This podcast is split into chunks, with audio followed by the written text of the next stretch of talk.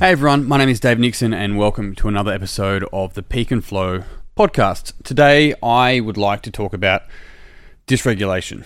So, one of the things I see a fair amount more, I guess, now on social media is how to regulate. So, when I feel dysregulated, here are some soothing techniques to allow myself to regulate. It could be breathing, it could be changing the environment, it could be thinking of positives. It could be doing a, a shock to the system like an ice bath. Many things that actually we teach here, funnily enough, but a lot of the time it's going, here's how to um, down regulate or re regulate or regulate, really is the term, um, when you are dysregulated. That's fine. Those tools are helpful to deal with the symptom of dysregulation. Yet dysregulation is is not the default. So, what's so important here is why am I dysregulated? If I cannot get to why am I dysregulated, then what's going to continually happen is that I'll continually be dysregulated, then I'm going to have to try and regulate back. And then I'll be dysregulated, then I'll regulate back. And so let's have a look at what we first mean with dysregulation and regulation. And usually it's starting to look at the nervous system more than anything, and breathing plays a role in that what a lot of people don't talk about is meaning making, or what Porges called neuroception, and actually basically how we're how we're taking in the world, and therefore how we are making meaning about that. And when I say Porges, I'm talking about Dr. Stephen Porges from polyvagal theory that really brought forward a lot of this down regulation and, and, and regulation of our nervous system through the vagus nerve. So there's there's that work, but what fundamentally is crucial here is why am I dysregulated? If I cannot get to the problem behind the symptom, so the problem behind the problem, if I'm dysregulated, that's a problem. How do I regulate? No, that's the symptom. That's not the problem. The problem is causing the dysregulation. What's that? And if we blame something outside of us, the environment, something else someone else is doing, uh, something triggering me out there, what we're doing is putting things outside of our control. So we're always at cause and effect of whatever those things are. And that's not true. So, therefore, how do we go? Why did that trigger me? What's going on for me on the inside to cause that trigger that caused me to dysregulate? Right. And another way to think of dysregulation, because all of your nervous system is is normal and functioning and useful and important, it's is my reaction, reaction or response, is it contextually appropriate? And if not, then why am I reacting this way, reactioning a behavior, reactioning a response this way? And that's going to allow us to come back to why I'm actually being dysregulated, not just regulating. Now, in saying that, it's still important to be able to have these tools that allow us to be able to uh, catch when we're not at our best or when something's or when we're heightened or aroused in relation to anxiety or something like that and then be able to go, okay, I just caught that. How do I bring myself back to this moment using my breath, using my body as a scan check, or going for a walk, or having a break, or going out into the environment, something along those lines. And our ability to do that is great. But if we never, if we never get to the actual problem behind the problem, then the difficulty then is that this we are always going to be a victim to whatever is triggering that outside of us. So, how do we do that? Well, firstly, we've got to look at it and go, how do I ground my thinking? How do I ground my thinking? And what I mean by that is be able to go, so I've, i can do all these tangible things. I can breathe, I can go for a walk, I can go out in nature, I can pat a puppy, all that sort of stuff allows me to regulate my nervous system. That's great. What is going on for me on the inside? Now, when we go to subjectivity, our mental landscape, our meaning making, our map of reality, when we go to that, it's exceptionally hard to objectify it and to ground it in reality.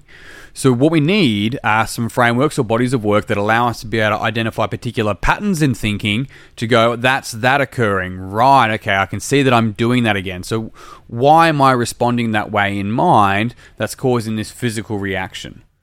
Right? Because the same thing can happen, and I've used this example before. At one of our retreats, we had a we had a uninvited guest come into the house. I know it was a baby tiger snake, right? Crazy. It's a one of a kind experience. What can I say? But people responded to that differently. So the, the some people saw the snake as a threat and they reacted a particular way. Some people also knew that they had to be cautious with it, but they had to make sure that they kept some space from it, but they wanted to check it out. But it's the same trigger, so why are people responding differently? Well, a big part of the meaning making came from that. The lady that ran away from it, her dad, she grew up on a hobby farm. Her dad's like, kids get inside, there's a snake, I'll take care of it. Right? So there was this fear built up from a very young age around a snake and never having to actually confront it or deal with it funnily enough, my wife, who grew up in the same area as her on another hobby farm, was curious because her dad didn't do that with her. Neither right nor wrong in either of the responses, but her dad showed her from a distance this is what they look like, this is what their behavior is, and this is, you know, they're not out to hurt at all, so how do we actually move it and get rid of it and so forth? Two massive different responses, and what happened is that there was massive different meaning made about the particular event. And so this is a beautiful example here of going, there's a reaction, there's a dysregulation of some sorts, but what role is meaning making playing in that as well? It's crucial. So if we cannot get to what meaning have I made about this event, then I can never deal with the problem behind the symptom. I'm only ever dealing with the symptom, and I'm actually handing the power over to the symptom. Have you ever had an example where maybe somebody, you know, back in the day, you, they would call you on the phone and you'd see their name, or like you get a message, you see their name, and you get this like instant anxious response, right? This instant, like something along those lines response to seeing someone's name on your phone. Then maybe a year later or two years later, that same person messaged you or called you, and you're like, what does this person want? Completely different response. What changed? What changed for you on the inside that allowed that response to be different. That's what I'm getting at here. When we can get to that juice, when we can ground that, and the bodies of work I mentioned before, Dr. Michael Hall and Arne Maus put together both cognitive intentions and meta programs, which are patterns of thinking. They're things you can go buy their books and read them, right? A little bit dry, but they allow us to grasp these different types of patterns of thinking and ground them and being like, right, that's what's coming up for me. That's the context of my thinking. What's the positive intention behind that type of thinking based upon where this may have worked for me before? Right? My reaction worked for me a particular way when I was younger, and it may no longer be producing a positive outcome, but when I was younger, it did. So there's a positive intention to get that outcome, but now as an adult, I'm not getting that. This allows me to start to actually go, what's within my power? The four things, right? Thoughts, feelings, behaviors, speech. Two, physical. Two, subjective. And so our ability to actually look at all four of those areas, not just behavior and speech, and not giving the power away to everything else outside of us, allows us to start to deal with the problem behind the problem. Someone just got an idea. so this is mind and matter that we're looking at here. Not mind over matter, not matter over mind. It's mind and matter.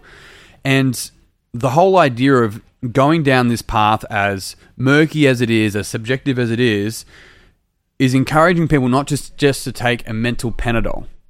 Right? I've got this mental difficulty, I'm feeling it in my body, so I'm gonna go move.